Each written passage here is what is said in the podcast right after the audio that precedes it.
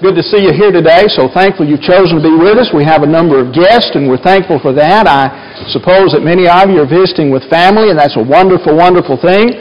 We do have around 75 or so that we left up in Nashville. They were there for the Lads to Leaders Convention, and we're thankful for our young people and those who work with them, for the parents who work with them, for the, for the good work that's done through Lads to Leaders. And uh, even though there's a Sunday in which we have so many who are away, we are, we're thankful that they're able to go and participate and learn and be able to bring those things that they learn back not only for a short period of time, but for the rest of their life. That is, in leading songs and doing speeches and, and serving the Lord. And so we're thankful, so thankful for that. We're glad that you are here with us today. And we hope that by the time you leave here this morning, you can say that it has indeed been good for you to have been here. Now, you may have heard of this particular acid that's used. It's called hydroxylic acid, hydroxylic acid, and, and it's pretty dangerous in uh, some forms.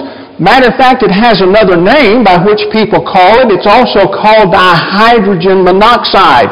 Now, I want you to think about some of the things in regard to this particular substance.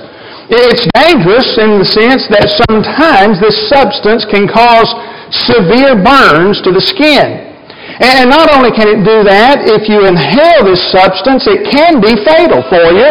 It's been found in cancerous tumors that have been removed from people. And, and not only that, but when you put it on metal of different kinds, it accelerates the corrosiveness of that uh, thing, that, that uh, metal. It's also been used in a, in a number of industrial situations as a solvent. Uh, it's also used in pesticides, in the manufacture of pesticides. And yet, when, when you pick up some junk foods, you'll see listed on the label this very substance that is used. But you know what? Even worse than that, as dangerous as this substance is, some parents have unwittingly given it to their own infant children. How tragic is that? that parents would give their children something as dangerous as dihydrogen monoxide. There was one young guy who decided that he wanted to see how many people would agree with him that this substance needed to be banned entirely, just to get rid of this substance entirely. And so he did a survey, and in his survey, 86% of the people who surveyed, who he surveyed, they said, We agree with you. We need to sign a petition to get this substance banned. As dangerous as it is, if he came to you today and asked you, would you be willing to sign a petition to ban this substance, would you be willing to do that? I mean, it's dangerous. Used in pesticides, used in, you know, found in cancerous uh, uh, uh, tumors that have been removed, corrodes metal, can kill you, burn your skin. Would you be willing to sign that petition? It may be that some of you would, but if you did, you would just ban water. Dihydrogen monoxide, H2O. Is it fair this morning to say that some people are gullible? You know, those 86% who signed that, who would have been willing to sign that petition, they, they're somewhat gullible. They, they heard the name. They, they thought it was dangerous. They, in, indeed, water, you know, that's what H2O is. It will kill you if you inhale it. You will drown. It will burn you. If you, you know, if you get in steam, it will scald your skin. It is used in a number of situations, you know, all of these different things. It's true all of these situations are true in the right circumstance. It's true, but, but some people are gullible. There were two disc jockeys down in uh, Florida on uh, April Fool's Day a number of years ago who got into some trouble because they, they got on the radio and talked about how this substance was coming out of the taps of some people at home. You know, it was running into their sinks and they were, and, and people just got into a panic in some places, you know, because they heard that. They got into trouble because of it. But, but you know what? Sometimes we are gullible, aren't we?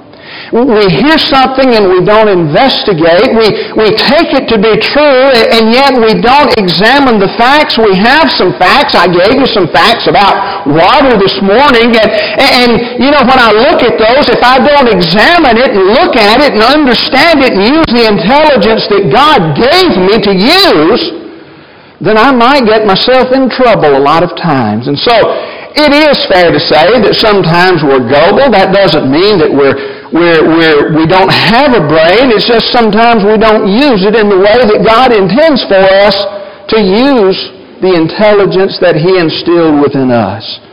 And so when we think about that, I'm so thankful this morning that, that there were some people many, many years ago who were not gullible uh, they, they wanted some information and they had some information. They, they needed to know some things. You know, sometimes we hear things that just sound too good to be true, don't we? And, and a lot of times when we hear those things that are too good to be true, we have the ending of that sentence that we sometimes use. If it sounds too good to be true, it probably is. Well, there's some things that we need to talk about this morning that sound too good to be true, but I suggest to you they're not. They're not too good to be true. Brother David read to us this morning about two men who were walking.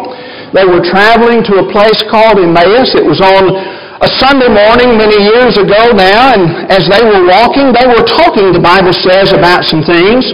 And there was another man who came and who stood with them and he asked them some questions and they had a discussion together. And if you go on and you continue reading in the book of Luke chapter 24, you'll find that this man actually went home and, and there was a meal that had been prepared. And, and as they're talking about the resurrection of Jesus Christ, Jesus eventually reveals himself to them. They understand. It had been hidden from their eyes, the Bible says, that, that the man that they're talking to is Jesus, and, and eventually he, he reveals himself, and, and the reaction of these people is that they immediately leave. They travel that seven miles that they had already traveled in leaving Jerusalem and going to Emmaus. They travel that seven miles back to find the apostles that were gathered together, the eleven who were gathered together there in Jerusalem. And they began to have a discussion. They have seen the Lord, and they're going back to tell the people that the Lord has been raised. And you know what happens according to the book of Luke, chapter 24? In verse 36 beginning, the Bible says, And as they were talking about these things, you see, they got back and they told the apostles, and the apostle says, Well, he, Peter has seen him too. And, and as they were talking about these things, Jesus himself stood among them and said to them, peace to you. They were startled and frightened and thought they saw a spirit. They didn't realize again who it was that was there, and he said to them, Jesus said to them, verse 38, Why are you troubled and why uh, do doubts arise in your hearts? He said, See my hands and my feet. Look at them. See my hands and see my feet. He says, It's me. See my hands and my feet that it is I myself touch me and see. If you turn to the book of John, you'll find that, that John says, not only did he say, look at my hands and look at my feet, he says, look at my side. See where the spear was. Look at my hands and my feet, my side. Touch me and see, for a spirit does not have flesh and bones as you have, see that I have. And when he had said this, he showed them his hands and his feet.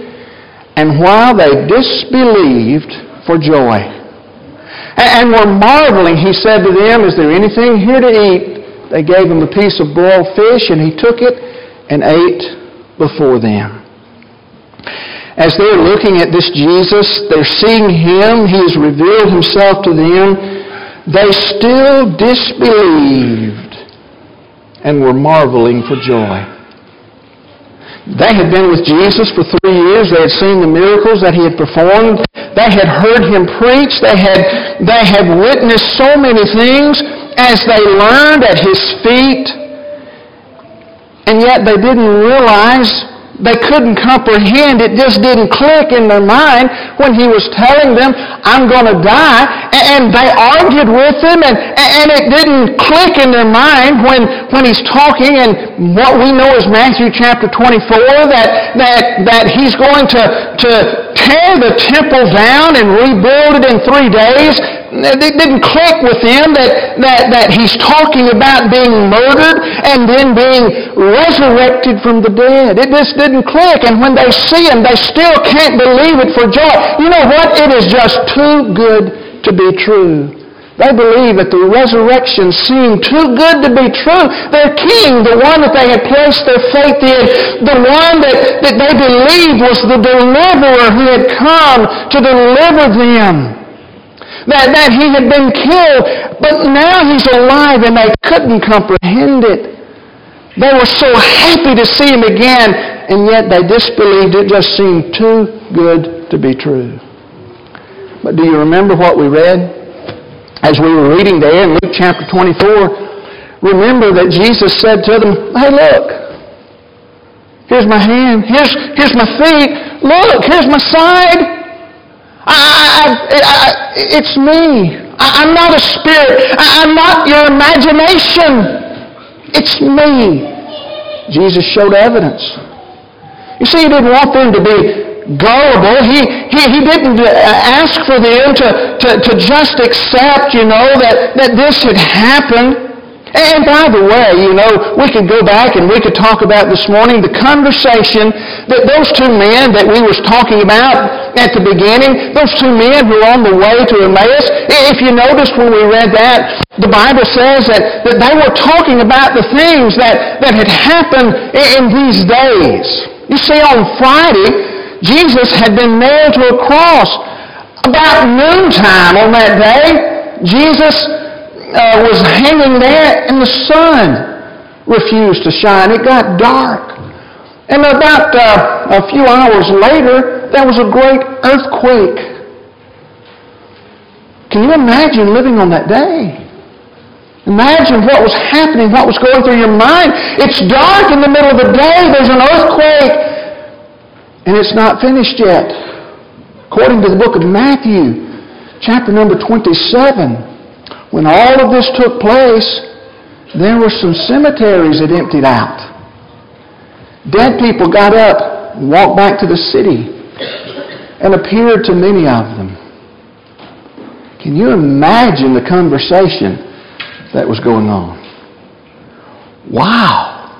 Dark, earthquake, Uncle David or Aunt Susie, they had come back and they are talking to me even though they've been dead for years. It's just too good to be true, but all of that, Jesus showed them some evidence.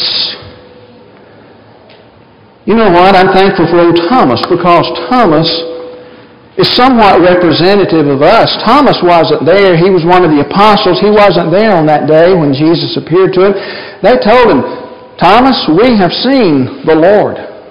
We've seen his hands. We've seen his feet. They may even have said, we have seen his side. Thomas said, guess what, folks? You can tell me that all you want to, but I am not gullible. Unless I see it for myself, unless I can put my hands like you have done, unless I can put my hands in his, my finger in his hands and, and, and see his side and see his feet, I'm not going to believe. I'm not gullible. You may have taken me in while, while he was here on this earth. I may have believed that he was who he said he was while he was here, but he's dead. It's just too good to be true that he is alive. And so that's why we read about Jesus appearing to him the next Sunday and say, Hey, Thomas, look, here's my hands, here's my feet, here's my side. Put your finger in it like you wanted. And Thomas says, My Lord and my God. And, Jesus said to him, Thomas, you got an opportunity that a lot of folks didn't get. There are a lot of people who won't get to put their hand, their finger in my hand, or my side or my feet. But because of the evidence, the fact that you did and that Peter did and John did. The Bible says in the book of 1 Corinthians chapter 15 that on one occasion more than 500 people did all at one time. You and I can believe in that today. It may sound too good to be true that a man was crucified and that he was resurrected from the dead, but it's not too good to be true. You know, religious people all over the world today are celebrating the resurrection of Jesus Christ. And in a sense, I'm thankful for that because they have recognized his existence, but I'm sad for them as well that they only do it one day a year. We do have the opportunity, not once a year, but once a week, to recognize the death of our Lord, but not just the death in the very institution of the supper that we just took, it is implied the resurrection because Jesus said when he instituted, when he talked about his, his blood and his body, he says, I will eat it new with you in the kingdom. It implies his resurrection. You see, his death was of utter unconsequence were it not for his resurrection. And if you don't recognize that, every first day of the week, you have missed partaking the Lord's Supper in the correct way. And not only do we recognize His death and His resurrection, we also recognize the fact that one day He's coming back.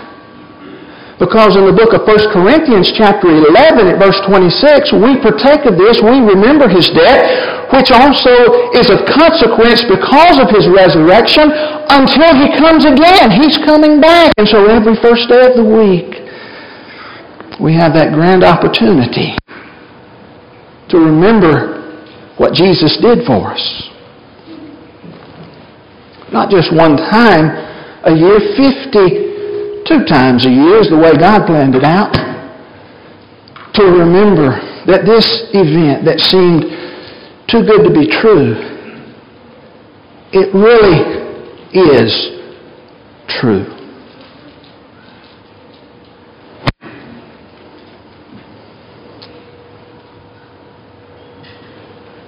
I said a moment ago, there's some other things that seem too good to be true as well. What are they? Let's think about it. It may seem too good to be true to us that somebody would love me enough to die for me. Love me enough to die for me. Romans chapter 5, verses 6 through 8. For while we were still weak, at the right time, Christ died for the ungodly. For one will scarcely die for a righteous person, though perhaps for a good person one would dare even to die. But God shows His love for us that while we were still sinners, Christ died for us. Look at John chapter 15, verse 13. Jesus says, Greater love has no man than this, but that a man would lay down his life for his friends. Jesus said, I'm laying my life down for you. In the book of Galatians, chapter 2, at verse number 20, the Apostle Paul puts it this way. He says, I've been crucified with Christ, nevertheless I live, yet not I, but Christ lives in me. And the life which I now live in the flesh, I live by the faith of the Son of God who loved me and gave himself for me. Listen to me very carefully, folks. We may miss ourselves in the fact that Jesus says, that Paul writes, that Jesus died for the ungodly. We may miss ourselves when we see that Jesus says, I'm laying down my life for my friends. We may miss ourselves when the Apostle Paul says, Christ died for me. But I want you to understand this morning, we're included in that. we're included in that. We are part of that first crowd. We are part of that second crowd. And like Paul, we can say that Christ died, gave himself for me.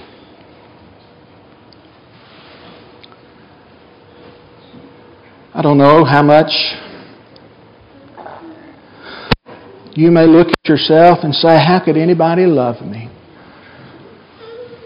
I've spoken with people through the years who said, I've done so many things that nobody could forgive me. How could anybody love me?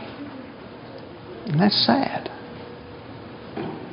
But I want you to understand this morning somebody loved you enough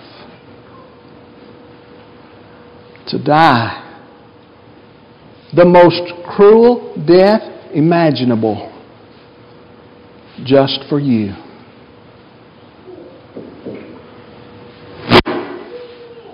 It may sound too good to be true, but somebody loves you. The person sitting beside you, the person in front, the person behind, and every person you'll meet today and tomorrow and the next day. Somebody loved each one of us so much that he was willing to die for us. May sound too good to be true, folks, but it's not. Secondly, today, as we think about it, it may seem too good to be true that somebody made it possible for me to be saved.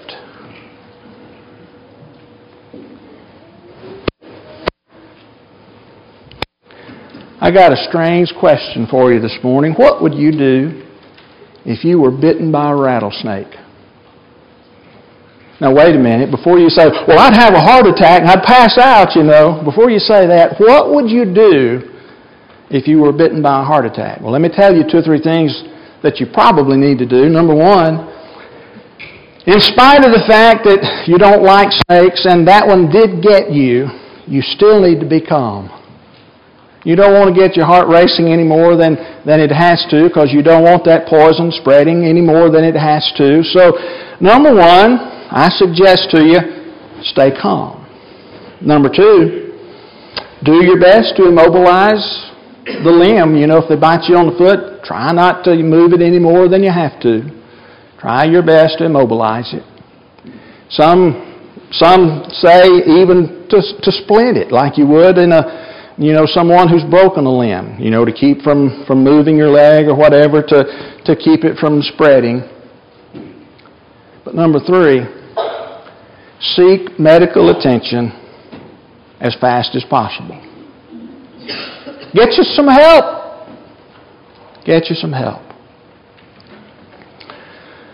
I doubt that there's anyone in this good audience who is brazen enough to say, Well, I'm just too tough. Rattlesnakes won't hurt me. I'm not talking about you know, you're standing out here and that thing's over there about 10 or 20 foot away from you. I'm talking about the one who already bit you. You've got the fang marks in your foot or in your hand or where in your leg. If you're so foolish as to say, well, rattlesnakes won't hurt me.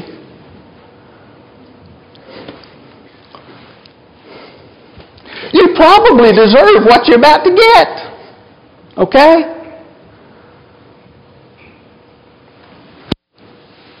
Seek medical attention. Why? You are in danger of losing a limb or losing your life.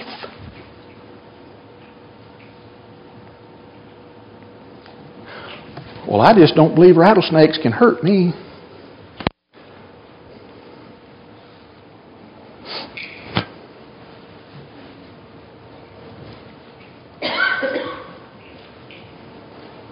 Okay. Which funeral home did you want? What did you want me to say at your funeral? Foolish person gets bit by a rattlesnake and doesn't do anything about it. That don't make good funeral sermons. Okay?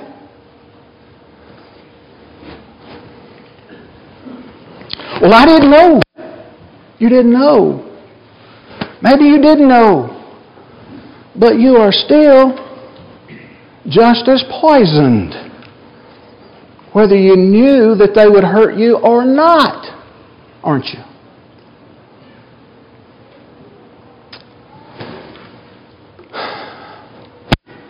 A lot of people do not even realize that they're lost in sin. A lot of people do not even realize that they need to be saved.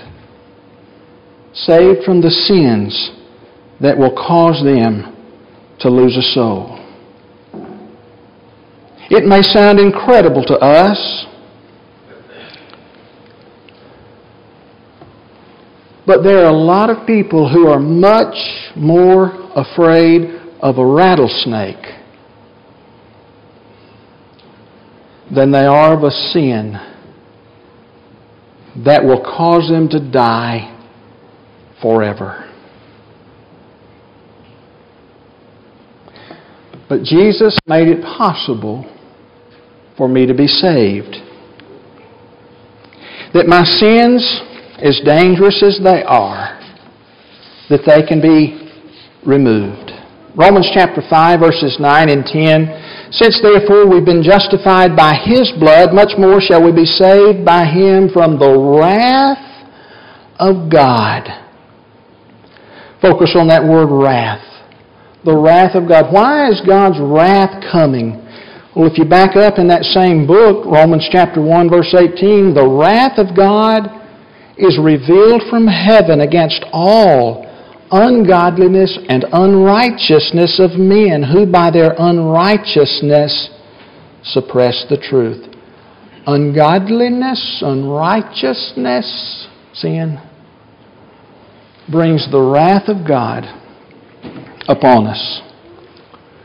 But Jesus, through his blood, through his death, through the fact that he was raised, you see, according to the book of Acts, that is the ultimate proof that He is who He said He is, and that He does have the power to forgive sins, that He is who He says He is. It's through that that you and I can be saved.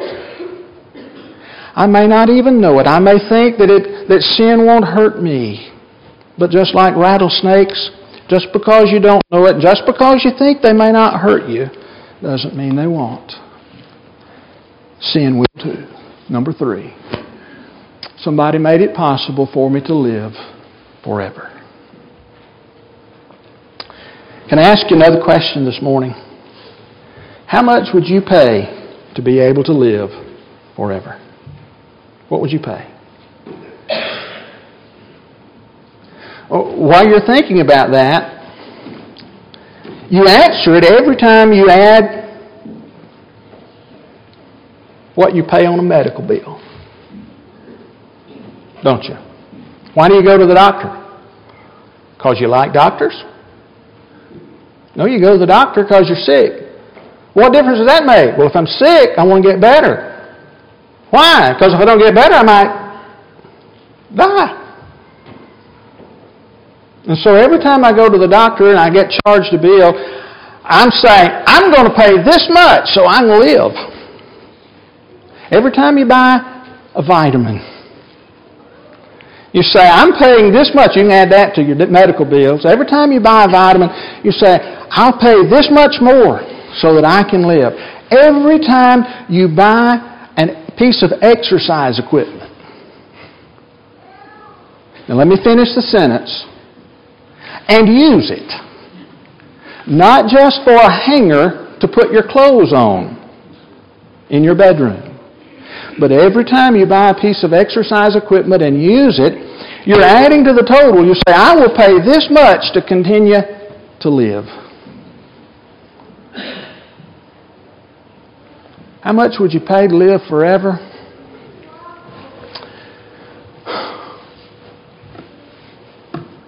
You can't answer that question, can you? Because you would say, I would pretty much give everything I have to live forever. Well, let me tell you this morning, in spite of how much you spend, you are still going to die.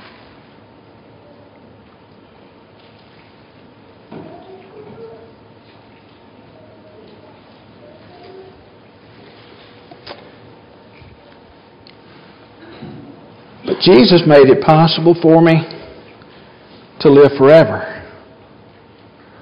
1 John chapter 5 verses 11 through 13 this is the testimony that God gave us eternal life. And this life is in his son. Whoever has his son has life. Whoever does not have the son of God does not have life.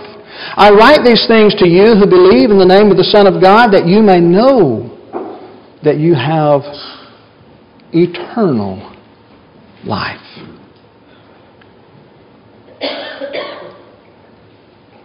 You see, what I am spending so much time and effort to achieve here on this earth has been offered through Jesus. And guess what, folks? He's offered to let me live in a much better place. One where I'll never get sick, where I'll never have to suffer where I'll never have to cry.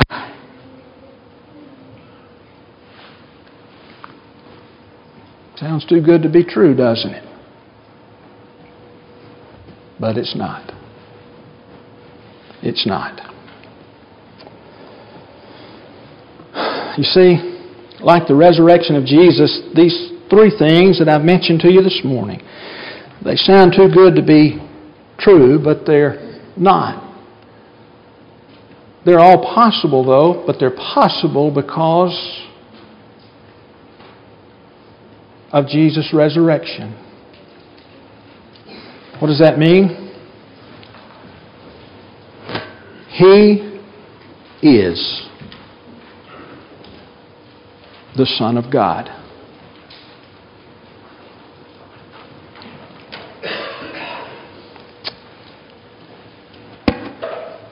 Acts chapter 4, verse 33 With great power the apostles were giving their testimony to the resurrection of the Lord. Great grace was upon them all.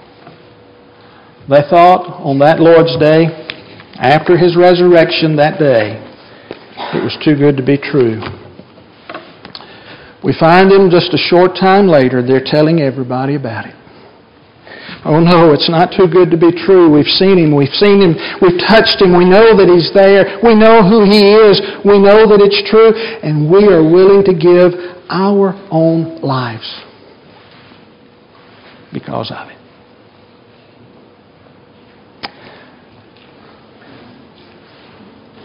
Too good to be true. Is it? No. It's not. Question is this morning, we're not asking you to be gullible, but would you believe in Jesus Christ as the Son of God? He lived, He died, He was resurrected, He is the Son of God. He's given us what He wants us to do in order to have the salvation that He offered, to make it possible for us to live forever.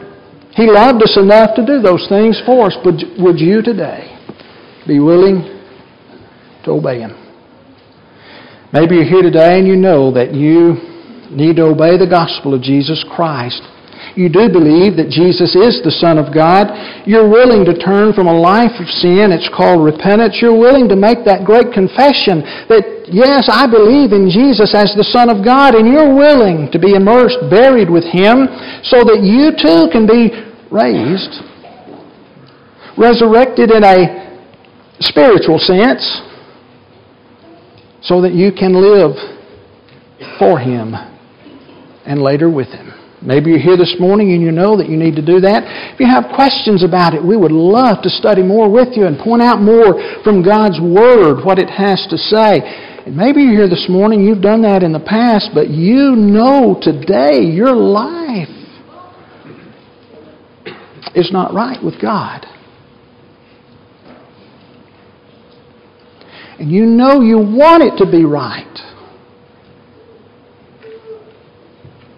If you're here today and we can pray with you and for you, we would be more than happy to do that. We would love to do that. We want to do that right now as together we stand as we sing.